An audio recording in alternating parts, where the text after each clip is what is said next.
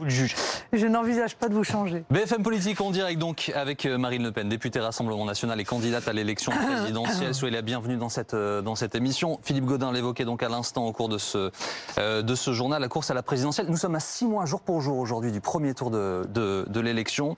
Euh, il y a une enquête Harris Interactive pour le magazine Challenge cette semaine euh, qui place Éric Zemmour devant vous dans les intentions de, de vote. S'il arriverait au second tour, est-ce que ça vous inquiète? Non, pas du tout. Je ne suis pas inquiète euh, par conviction et pas inquiète par expérience. Précisément parce que euh, vous rappelez que l'élection présidentielle a lieu dans six mois. Six mois, c'est très long. Vous savez, une campagne présidentielle, ça nécessite, c'est un marathon en réalité. Hein. Donc ça nécessite du souffle, ça nécessite euh, du courage, ça nécessite une forme de condition. Et, euh, et, donc à six mois, on sait très bien qu'on ne peut pas mesurer en réalité euh, la vie des Français. Et le sondage dont vous parlez, qui a été d'ailleurs commandé euh, par un de vos concurrents, puisque votre propre sondage, vous ne le commentez plus, c'est celui qui me donne au second tour en l'occurrence, hein, qui a été publié le même jour, mais je sais pas, personne ne- n'en parle. Bon, bref, euh, est un sondage euh, dont le biais fait en, en réalité que les gens interrogés fondent de 50%, comme s'il y aurait euh, 50% d'abstention à l'élection présidentielle. Vous savez ce que je crois fondamentalement? Je pense que les sondages sont un outil qui sont en réalité aujourd'hui défaillants. Euh, ça a été vrai au régional, hein, euh, je peux le dire avec beaucoup de tranquillité. Les sondeurs ont dit eux-mêmes, on n'a pas réussi à mesurer le niveau d'abstention et donc ça a entraîné évidemment des résultats très différents d'aujourd'hui. Aujourd'hui, un certain nombre de sondeurs prennent en quelque sorte euh, le- cette situation inverse, c'est-à-dire qu'ils introduisent un biais qui consiste à ne s'intéresser qu'aux gens qui sont sûrs de voter. Eh bien, le remède est encore pire que le mal. Et donc moi, mon objectif n'est pas de casser le thermomètre, mais juste de dire que aujourd'hui, le thermomètre ne prend plus la Madame Le Pen, température. vous ne disiez pas ça quand tous les sondages, sans exception, vous donnaient au second tour. Là, c'est la première fois depuis 2013 qu'un sondage, ce n'est qu'un seul sondage, mais c'est la première fois depuis 2013 qu'un sondage ne vous donne pas au second tour de la présidentielle. Oui, mais et ça apporte quoi C'est un sondage, encore une fois, avec un biais qui est contesté, y compris par les sondeurs eux-mêmes. C'est-à-dire qu'on sait très bien qu'il n'y aura pas 50% d'abstention. Je comprends que les sondages tâtonnent. hein. Alors un coup, on ne tient pas compte de l'abstention, un coup, on en tient trop compte, quoi qu'il en soit. Je euh, pense très sérieusement que je serai au second tour de cette élection présidentielle parce que, alors je sais que ça, j'ai envie de vous dire, euh, j'ai ressenti quand même que je suis euh, fine, que depuis un certain nombre de mois, ça vous ennuie. Ça ennuie les journalistes. Les journalistes s'ennuient. Ah non, Vous mais savez qu'on nous a fait le avec pendant... c'est ennuyeux. Marine Le Pen, vous Un savez qu'on nous a fait le reproche pendant des mois de vous placer Non, au second tour. un second fois. tour, Emmanuel Macron, euh, euh, Marine Le Pen, ça ennuie les journalistes. Bon. Parce que bah, on connaît, ce sont des candidats qui sont connus, donc euh, c'est moins intéressant, ça fait moins vendre, euh, ça fait moins de pub euh, euh, que euh, euh, si on fait émerger quelqu'un de nouveau, la nouveauté étant toujours la recherche des journalistes. Et je vous en fais pas le reproche objectivement, mais je pense très sincèrement que euh, je serai au second tour de cette élection euh, présidentielle. Et je crois même, je vais même vous faire une confidence, euh, je crois même que je vais gagner cette élection présidentielle. Marine Le Pen, on va quand même parler un instant quand même d'Éric Zemmour. Et, en, en Corse, justement, il s'est défendu d'être raciste. Est-ce que pour vous, quand vous écoutez, j'imagine que vous écoutez quand même ce que dit Éric Zemmour, est-ce que pour vous, euh, il est raciste Non mais pas je vais vous arrêter tout de suite. Oui. Vous m'avez invité ici, je crois, pour parler de mon projet. Euh, moi, que vous ayez envie de jouer vous à la course des petits chevaux, euh, je le conçois, mais moi j'ai pas envie de jouer à la course des petits chevaux. Et je vais vous dire hein, pourquoi. Parce que pendant que vous saturez en réalité euh, l'intégralité des chaînes d'information continue avec le phénomène Zemmour, eh bien les problèmes des Français, eux, ils passent à la trappe. Mais Euh, il y en y a qu'un qui se, qui il y a qu'un en réalité qui se frotte les mains, c'est Emmanuel Macron. Moi, mon seul adversaire, écoutez-moi bien, hein, moi j'ai deux promesses à faire aux Français. Mon seul adversaire, ce sera Emmanuel Macron. Première promesse. Deuxième promesse, je vais rendre aux Français leur pays et leur argent. Vous voyez, moi je regrette, il y a eu quelque chose de très important cette semaine, le 1er octobre, enfin la semaine dernière, ça a été la mise en œuvre de la réforme sur l'indemnisation du chômage. Personne n'en a parlé parce que vous étiez occupé. Non, non, non, je comprends, vous étiez sur le terrain. Vous étiez Marine occupé à parler d'autre chose. Non, non, vous étiez sur le terrain, Eh bien, parce que je comprends pour votre eh campagne. bien, nous en cette réforme de l'indemnisation du chômage, moi je la trouve affreusement injuste. Ouais, mais on va y parce qu'elle revient, parce qu'elle revient s'il vous plaît. à euh, faire baisser les, les indemnités de chômage pour 40% des personnes qui la touchent. Nous y reviendrons, Marie. Et en moyenne de 17%, jusqu'à 43% pour certaines. Vous vous rendez compte que tout ça pour faire, Mme Chevrillon, parce que vous êtes spécialiste de l'économie, pour faire en réalité un milliard d'économies. Un milliard seulement d'économies, on met en place une mesure qui va, précariser des gens qui déjà, beaucoup de questions déjà n'arrivent pas à trouver de l'emploi. Est-ce que vous euh, pouvez quand même répondre à ma question sur Éric Zemmour? Sur le fait qu'il est raciste. J'ai oublié votre question. Vous eh ben, je vous la repose. Ça m'a pas passionné, mais Oui, non, désolé. On reviendra sur la question, bien sûr, l'assurance chômage, parce que pour le coup, ça passionne en effet beaucoup de Français et ça touche beaucoup de Français. Mais est-ce que pour vous, quand vous l'écoutez, euh, est-ce que vous pensez qu'il est, c'est quelqu'un de non, mais, raciste Non, je vous arrête. L'utilisation de euh, ces, euh, comment dire, de ces injures que j'ai entendues pendant 40 ans, à chaque fois que quelqu'un parlait d'immigration, il était traité de raciste, xénophobe, etc. Vous ne m'emmènerez pas sur ce terrain-là. Moi, si vous voulez, euh, Eric est un, homme brillant, c'est incontestable. Euh, moi, j'ai deux constats au moment où nous nous parlons. C'est un, je ne vois pas la plus-value qu'il apporte sur, par rapport euh, à mon projet, si vous voulez, sur le plan de l'immigration, contre laquelle je veux lutter sans faiblesse mais sans excès, et pour lequel je présente un référendum euh, aux Français qui est déjà rédigé, clé en main, et dont on aura l'occasion de parler. Donc je ne vois pas la plus-value qu'il apporte sur ces thématiques. En revanche, nous avons incontestablement des divergences sur le plan économique et social. Hmm. Et vous le savez bien, il est sur, il s'aligne en été sur des positions euh, plutôt libérales et, et, conservatrices assez classiques. Hein. Retraite, à, retraite à 63, 64, voire, avait-il dit il y a quelques semaines, 67 ans. La critique euh, du poids euh, des, euh, de notre système de protection sociale, sans, sans dire d'ailleurs euh, qu'est-ce qu'il veut raboter? Bon, donc sur ce sujet-là, incontestablement, nous avons des divergences. Pourquoi? Parce que je pense qu'il s'intéresse assez peu, en tout cas si j'en crois euh, euh ces, déclarations, assez peu aux fins de mois des Français. Voilà.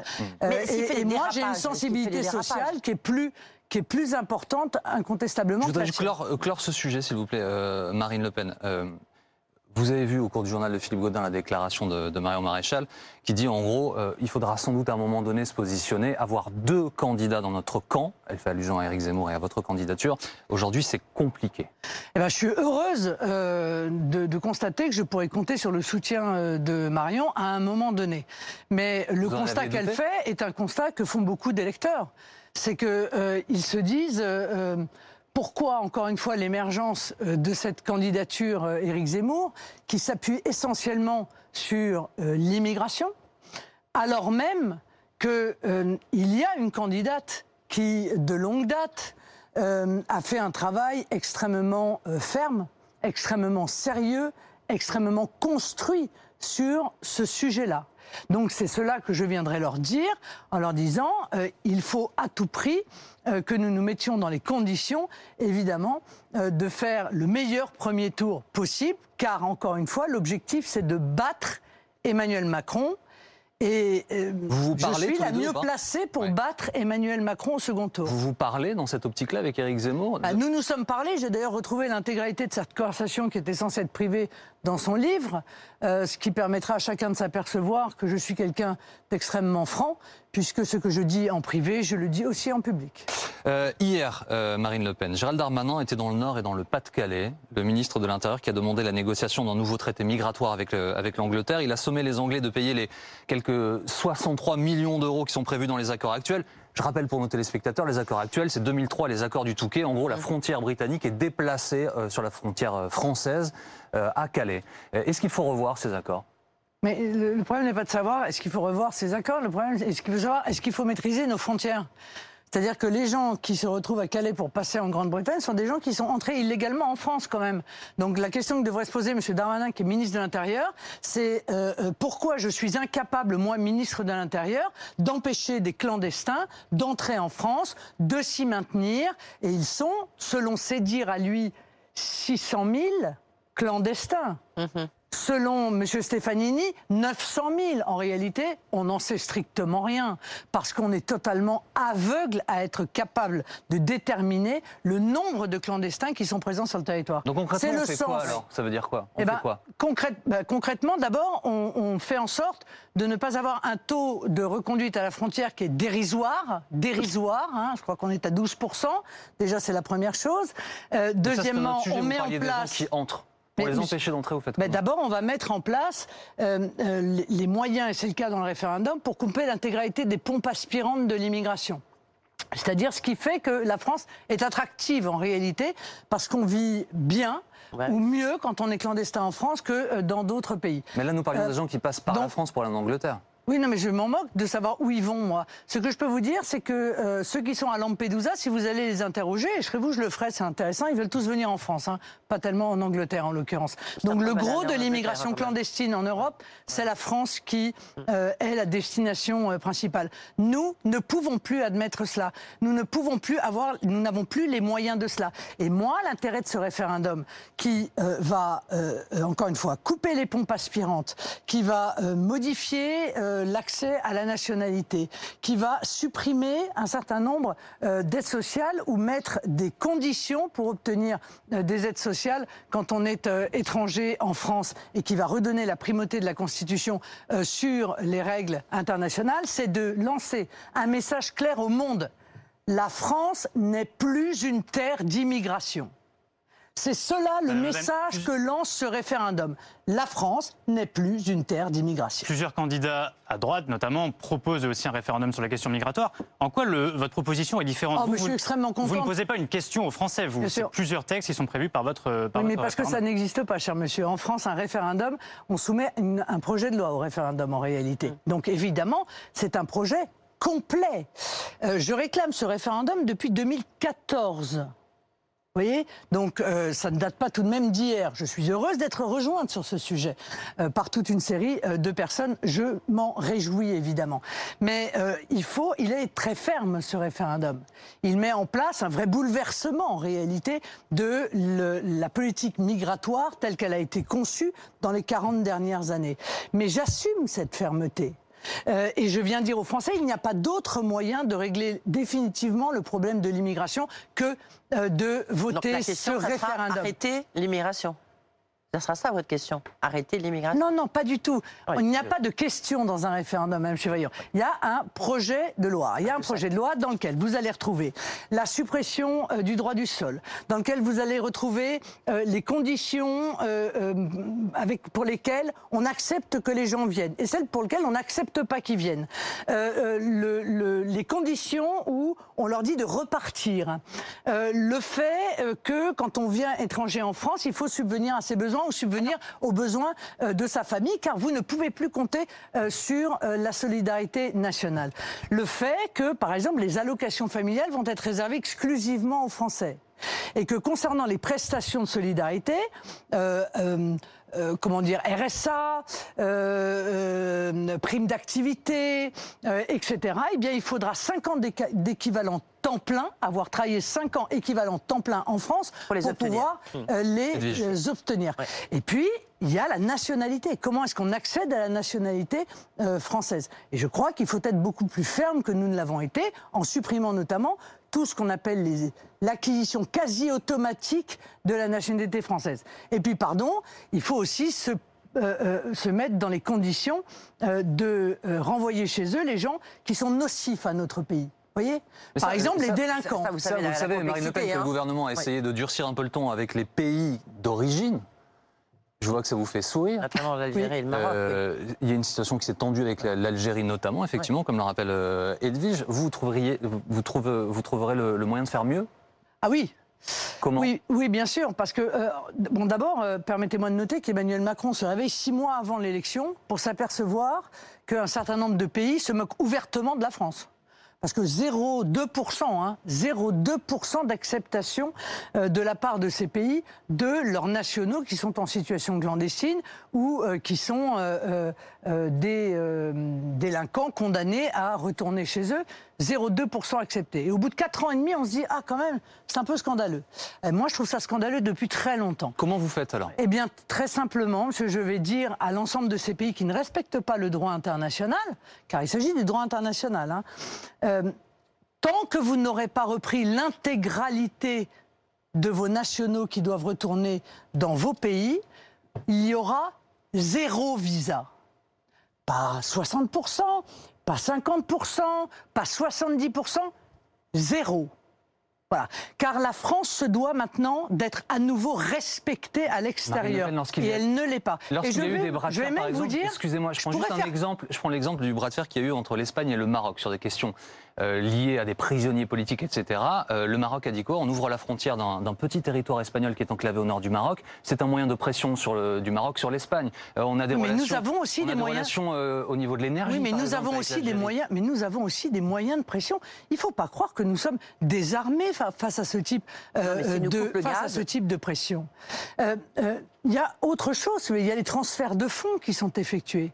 Vous savez que chaque année, il y a une aide euh, publique au développement euh, que l'on peut couper hein, accessoirement euh, quand on ne nous respecte pas. Mais il y a aussi l'intégralité des transferts de fonds qui sont adressés par des gens qui ont la nationalité algérienne et qui travaillent en France ou qui touchent d'ailleurs des aides sociales vers l'Algérie chaque mois. Là aussi, on peut intervenir et dire, bah, écoutez, puisque c'est comme ça, eh bien, les euh, 1 milliard euh, et demi qui partent chaque année de la France vers l'Algérie au travers des transferts de fonds, euh, je ne vais pas citer euh, les, les- les- les sociétés qui s'occupent de ça, eh bien, ce sera terminé, ce qui permettra de réinjecter d'ailleurs un milliard et demi dans l'économie française. Ça lui fera, je pense, le plus grand bien. Donc, nous avons les moyens de nous faire respecter. Nous sommes un grand pays. Il est temps d'ailleurs d'imposer aujourd'hui ce respect. Avant-hier à Montpellier, Emmanuel Macron avait organisé un, un sommet franco-africain, mais au lieu d'avoir que des chefs d'État, c'était la société civile. Il a été du reste assez bousculé, mais il a eu cette phrase, il a dit il faut que la France assume son africanité. Je vous propose de l'écouter, puis après je voudrais avoir votre réaction. On ne peut pas avoir une France qui embrasse son propre avenir, sa propre destinée, qui construit son propre roman national, comme on le dit, si elle n'assume pas sa part d'africanité. Est-ce que notre roman national dépend Non, de notre attendez, africanité mais- mais le problème de la France aujourd'hui, c'est qu'elle euh, retrouve sa part de francité, si vous voulez. Pardon, hein, euh, de, euh, le- le- je, ne, je ne vois pas d'où sort ce propos. Je ne vois pas sur quoi il est fondé. Je veux dire, avec le plus grand respect que j'ai euh, pour euh, l'Afrique, l'Afrique est l'Afrique. Et que l'Afrique euh, défende son africanité est parfaitement euh, légitime. Oui, Moi, France je défends le droit des peuples, de Afrique. tous les peuples du monde à défendre ce qu'ils sont, à défendre leur identité, à défendre leur tradition. Je ne voudrais pas que le seul pays qui n'ait pas le droit de le faire, ce soit la France.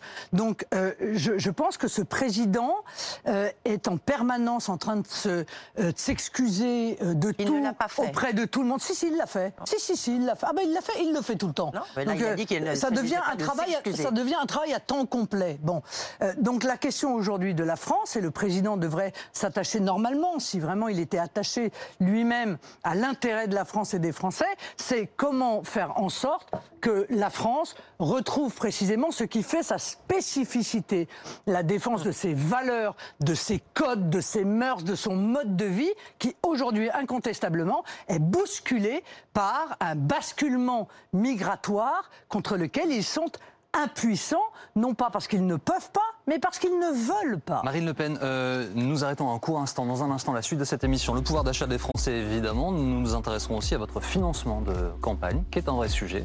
Euh, ce sera dans quelques secondes sur BFM TV.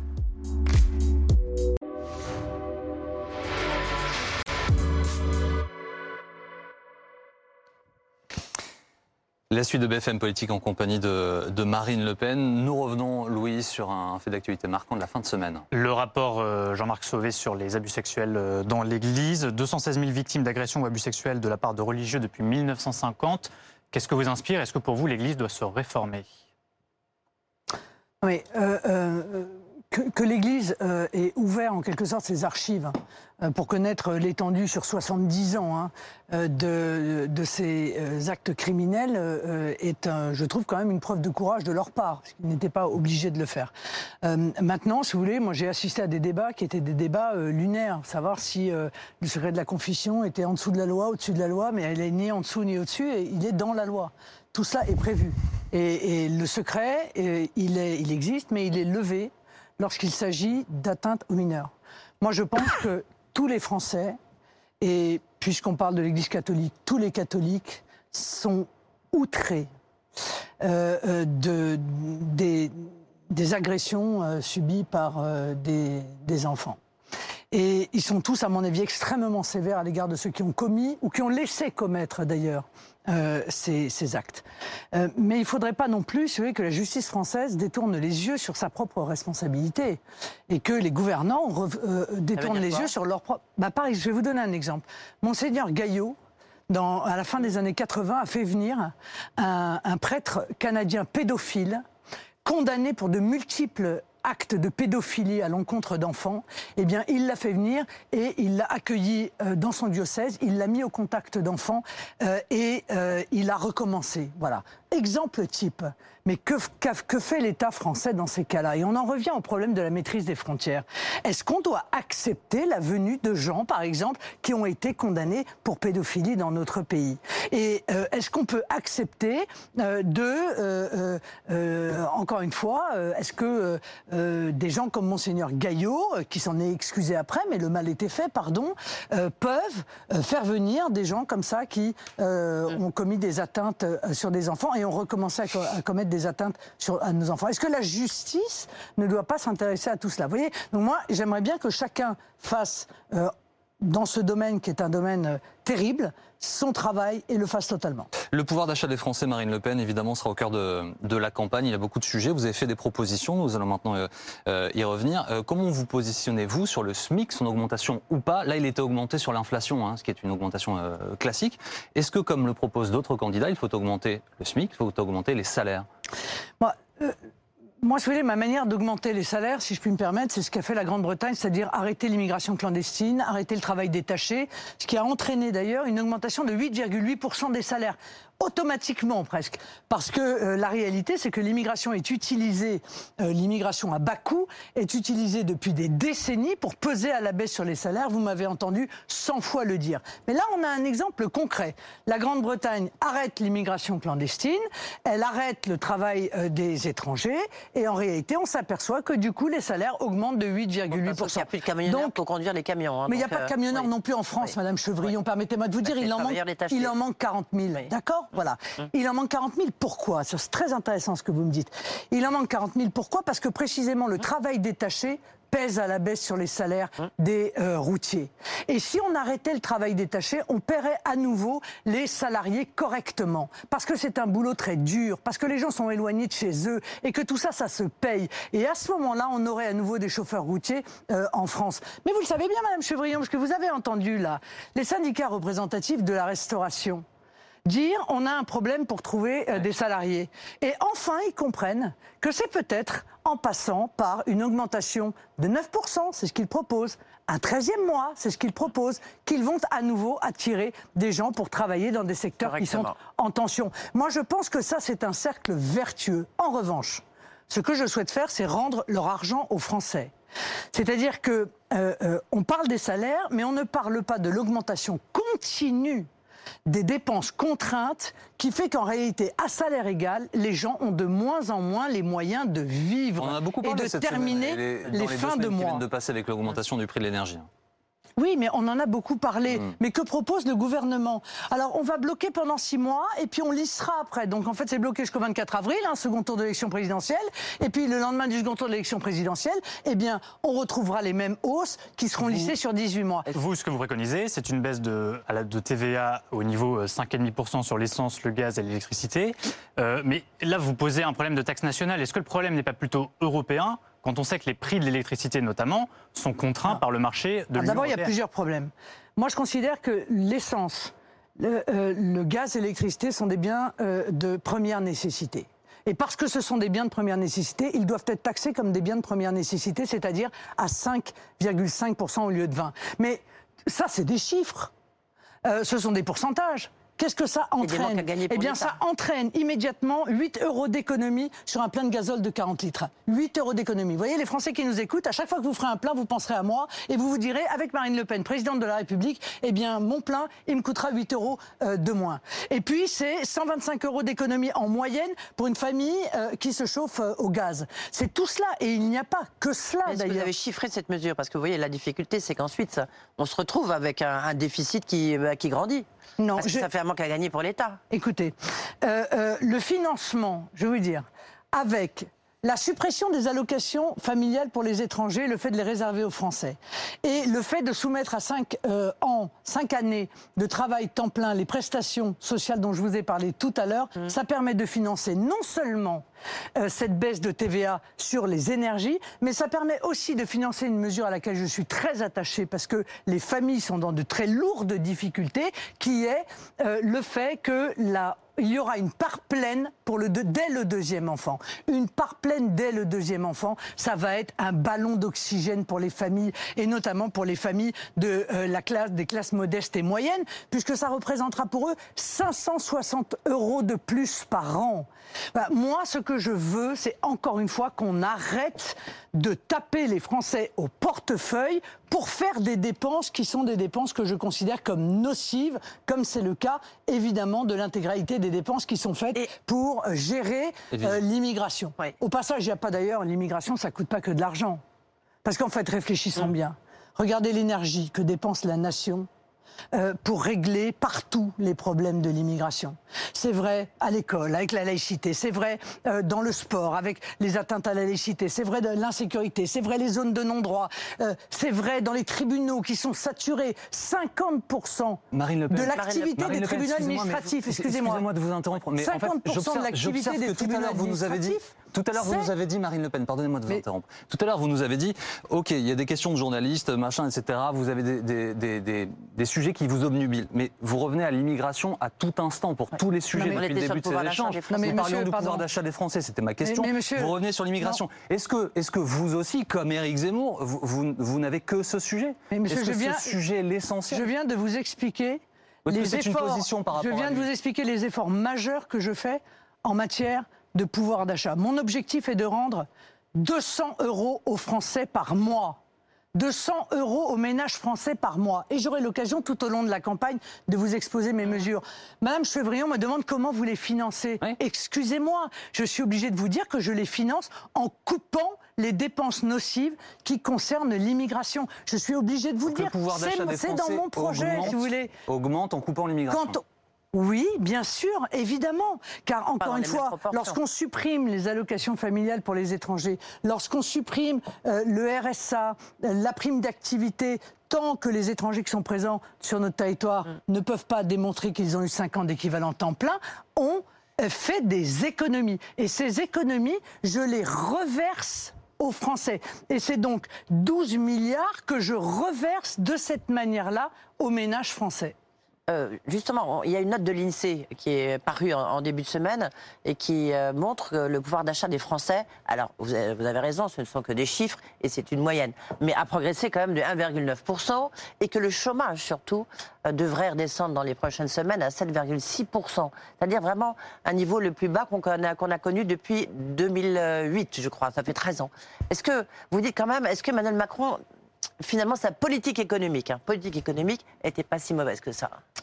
Non, je pense que le gouvernement euh, d'Emmanuel Macron est un gouvernement de menteurs et de truqueurs. Les chiffres sont faux? Je vais vous expliquer Oui. pourquoi. Non. De menteurs et de truqueurs. Vous voyez, sur le pouvoir d'achat, par exemple, moi, ce qui m'amuse, c'est que c'est un peu comme la température réelle et la température ressentie. hein. C'est drôle Oui, parce que la température dans la. Macronie, c'est 25 degrés, hein, tout va bien, euh, on est très à l'aise, mais la température ressentie par les Français, c'est 12. Hum. Et eux, ils ont froid. Voilà. En gros, c'est ça. Il y a 60% des Français qui considèrent que leur pouvoir d'achat n'a pas augmenté. Et pour cause. Parce qu'en réalité, si vous voulez, eh, euh, ce pouvoir d'achat, il a beaucoup plus augmenté pour les milieux aisés que pour les milieux modestes, nous le savons.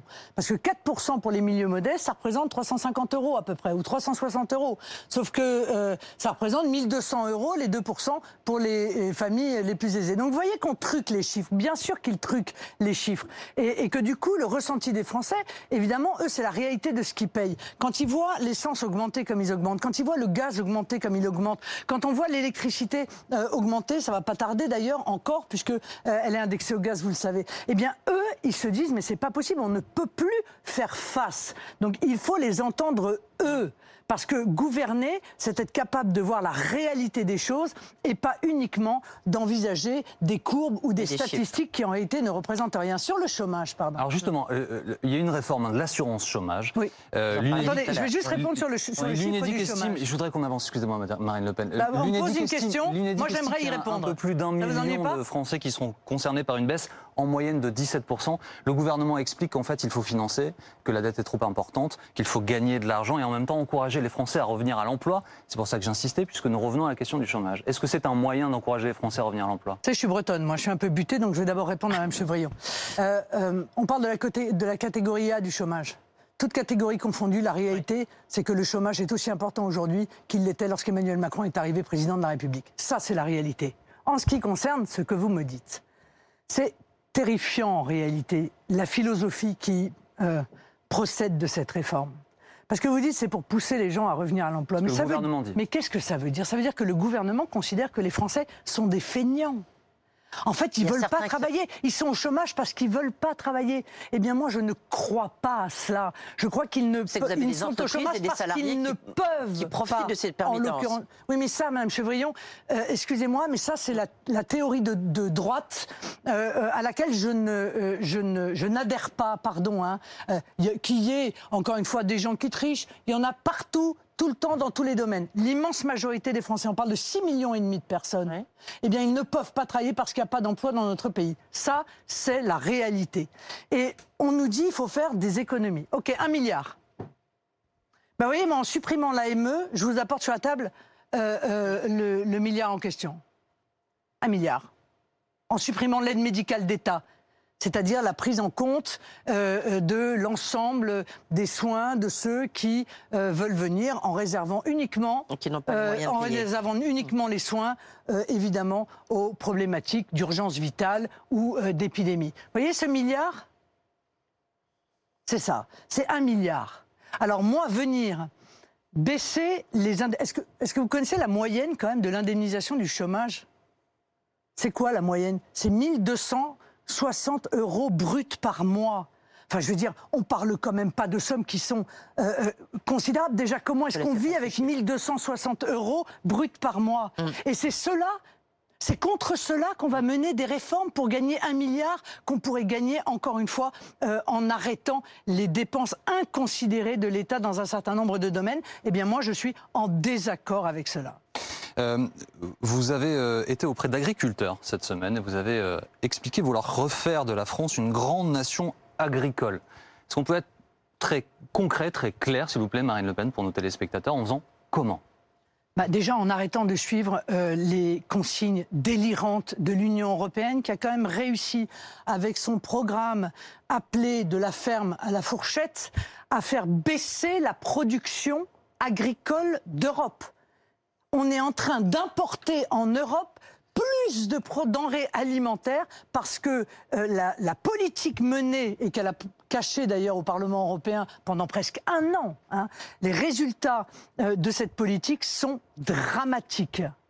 Je pense qu'il faut pour les agriculteurs, à l'évidence, mettre en place un système clair vous ne pouvez plus être victime de la concurrence déloyale de production agricole. Ça veut dire qu'on ne peut pas vous imposer des normes que vous respectez et qui sont un choix de société. Parce qu'il en va de notre sécurité alimentaire et en même temps vous mettre en compétition avec des productions alimentaires extra françaises ou extra européennes qui ne respectent pas ces mêmes normes et qui donc sont évidemment bon plus concurrentiel. Il faut arrêter ce système qui est un système mortifère. Comment Il faut que les accords de libre-échange hmm. excluent les productions agricoles. L'agriculture, la nourriture des Français, ce qui permet à un pays d'être souverain en matière de nourriture, ça n'est pas un bien comme un autre. Ce ne sont pas des écrous, ce ne sont pas des écrans plats, c'est quelque chose de fondamental. Et donc, intégrer l'agriculture dans des accords de libre-échange qui en réalité euh, servent à importer massivement des productions de pays étrangers, ça déstabilise l'intégralité euh, de euh, notre production. Et on voit encore aujourd'hui, notamment dans l'élevage, on a une baisse extrêmement significative du nombre de têtes. Pour une grande nation comme la France, alors même que des pays vont avoir besoin de nous dans les années qui viennent. Parce que moi, si vous voulez, ce que je vois, ce que j'essaye de faire, c'est me projeter. Je veux projeter le pays euh, dans, le, dans le siècle. et quand on voit que la Chine achète des terrains agricoles français, parce que la Chine, elle, elle anticipe qu'il va falloir qu'elle nourrisse son peuple, et nous, nous leur vendons des terrains agricoles et nous baissons notre production alors que nous pourrions être citiez leurs fournisseurs. Vous citiez tout à l'heure un exemple, la, Grande-Bretagne, mais là en même temps on voit que sur la pêche elle ne respecte pas sa parole parce que dans le cadre de l'accord post-Brexit, elle devait euh, donner des licences aux pêcheurs français. Plus vous êtes bretonne. Or on voit qu'il y a un bras de fer euh, extrêmement dur parce que la Grande-Bretagne n'a donné que 200 euh, licences de pêche alors qu'elle devait en donner 244. vous, vous soutenez le gouvernement français dans ce bras de fer? Oui, Est-ce qu'il faut couper les oui. Euh, aux îles anglo-normandes? Euh, Qu'est-ce qu'il faut faire? Non mais écoutez, moi je soutiens totalement le gouvernement français dans la défense de l'intérêt des pêcheurs. Je voudrais juste pointer du doigt, pardon, Mme Chevrillon, mais quand même l'hypocrisie ou l'incohérence, allez, je vais être gentil, je, suis de bonne humeur ce matin, de l'Union européenne dans ce dossier. Parce que l'Union européenne qui a fait monter la pression dans, les tours euh, concernant euh, le Brexit, et, sachant que, évidemment, un des moyens de rétorsion de la Grande-Bretagne, c'était précisément ces accords de pêche, maintenant que nous sommes confrontés à ce bras de fer et que nous le menons, c'est l'Union européenne qui vient dire à la France, hé, mollo là, Hein, baisser le ton un peu face à la Grande-Bretagne. Mais, mais, mais pour qui nous prennent-ils on est, nous sommes Michel Barnier qui a mal négocié. C'est Michel Barnier qui a mal négocié. En réalité, euh, euh, entre les mains de la Commission. Donc oui, j'appelle à ce que le gouvernement français défende dans ce domaine comme dans tous les domaines l'intérêt de la France et des Français, parce que je pense que c'est ça la seule mission d'un président de la République française, défendre l'intérêt de la France et des Français. À propos de l'Union européenne, vous avez dû suivre avec intérêt le conflit qui oppose le tribunal constitutionnel polonais, qui est la plus haute juridiction du, du pays, et la Commission européenne. Donc ce tribunal s'est prononcé contre la primauté de certains articles des traités européens sur la constitution euh, polonaise.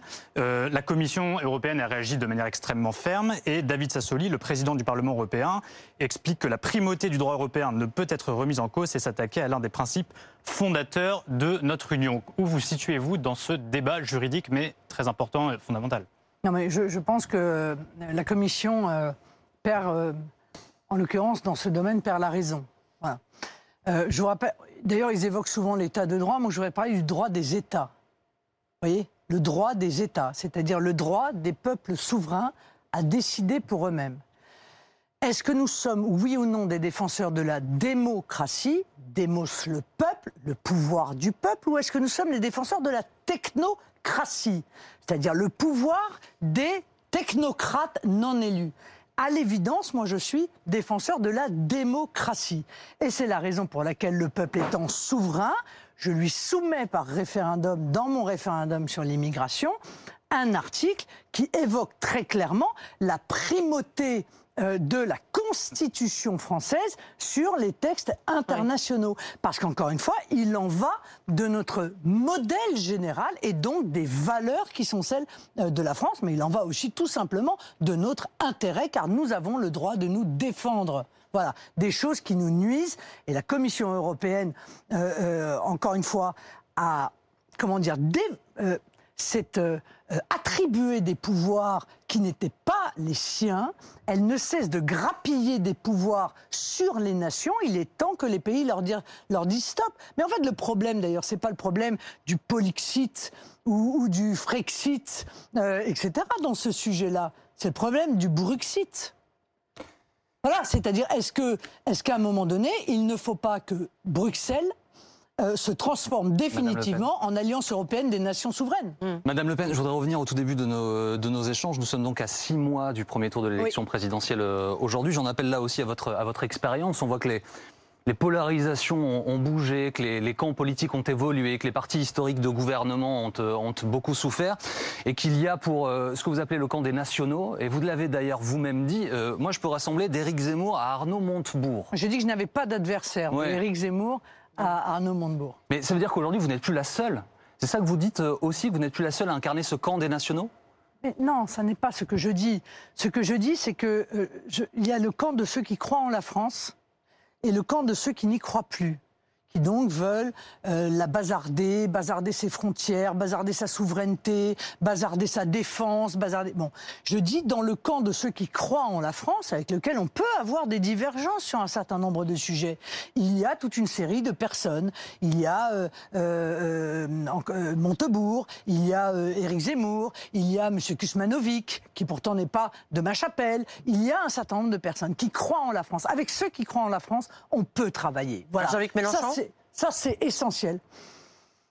Je j'aimerais bien savoir, euh, j'aimerais bien que Jean-Luc Mélenchon soit beaucoup plus précis parce que pour l'instant, ce que je vois de Jean-Luc Mélenchon, moi, c'est un immigrationniste fou, euh, un défenseur euh, du fondamentalisme islamiste, et ça, permettez-moi, mais ça, pour moi, euh, ça n'est pas la défense de la France. Il a envie de débattre avec vous Vous seriez prêt à débattre avec lui? Oui, non, mais le moment viendra des débats. Enfin, je sais que chacun essaye de, de, de- de se hisser euh, avec des débats. Le moment viendra des débats. J'ai déjà débattu avec M. Mélenchon à plusieurs reprises par ailleurs. Au cours de la dernière élection présidentielle, vous avez fait quelque chose qui n'avait jamais été fait entre deux tours. Vous avez proposé un ticket.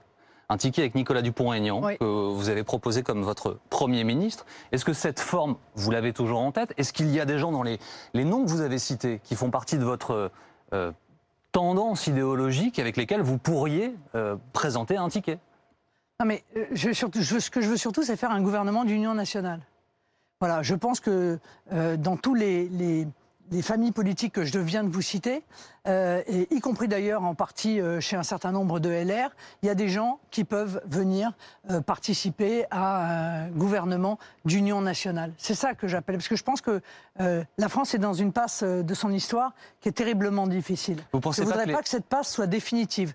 Et il m'apparaît que euh, 50 plus de Macron, ce sera le drame absolu. Donc face à la politique d'Emmanuel Macron, qui est tout à fait nuisible pour le pays, je pense qu'un certain nombre de personnes peuvent se réunir autour du projet que je porte pour pouvoir participer à ce gouvernement d'union nationale. Vous ne pensez pas que parmi les LR auxquels vous pensez, certains sont plus tentés par Éric Zemmour aujourd'hui? Euh, bah, je ne sais pas, on, on verra bien. On verra bien. Euh, mais si vous voulez, c'est facile de dire euh, je voterai Éric Zemmour au second tour, compte tenu du fait que c'est les mêmes personnes qui disent ça euh, ne croient pas une demi-seconde qu'Éric Zemmour soit susceptible d'arriver au second tour. Donc vous voyez, ça, c'est des grandes promesses qu'on peut faire, mais qui en réalité n'engagent pas, ça, beaucoup, n'engagent pas beaucoup. Ce qui est sûr, c'est que euh, LR aujourd'hui, euh, les, les- les élect- les électeurs LR en réalité ne sont pas représentés ou sont très mal représentés. Et moi, je viens leur dire, euh, moi, je ne suis absolument pas sectaire, donc euh, venez avec moi. On, on peut, on doit gagner face à Emmanuel Macron et euh, on peut, on doit le faire ensemble. Merci beaucoup, merci Madame Le Pen d'avoir accepté notre Merci invitation ce midi Merci. euh, sur BFM TV. Edwige, Louis, Oui. à très vite. À bientôt. Affaire suivante tout de suite. Philippe Godin, Dominique Rizet, je vous retrouve à 18h. À tout à l'heure.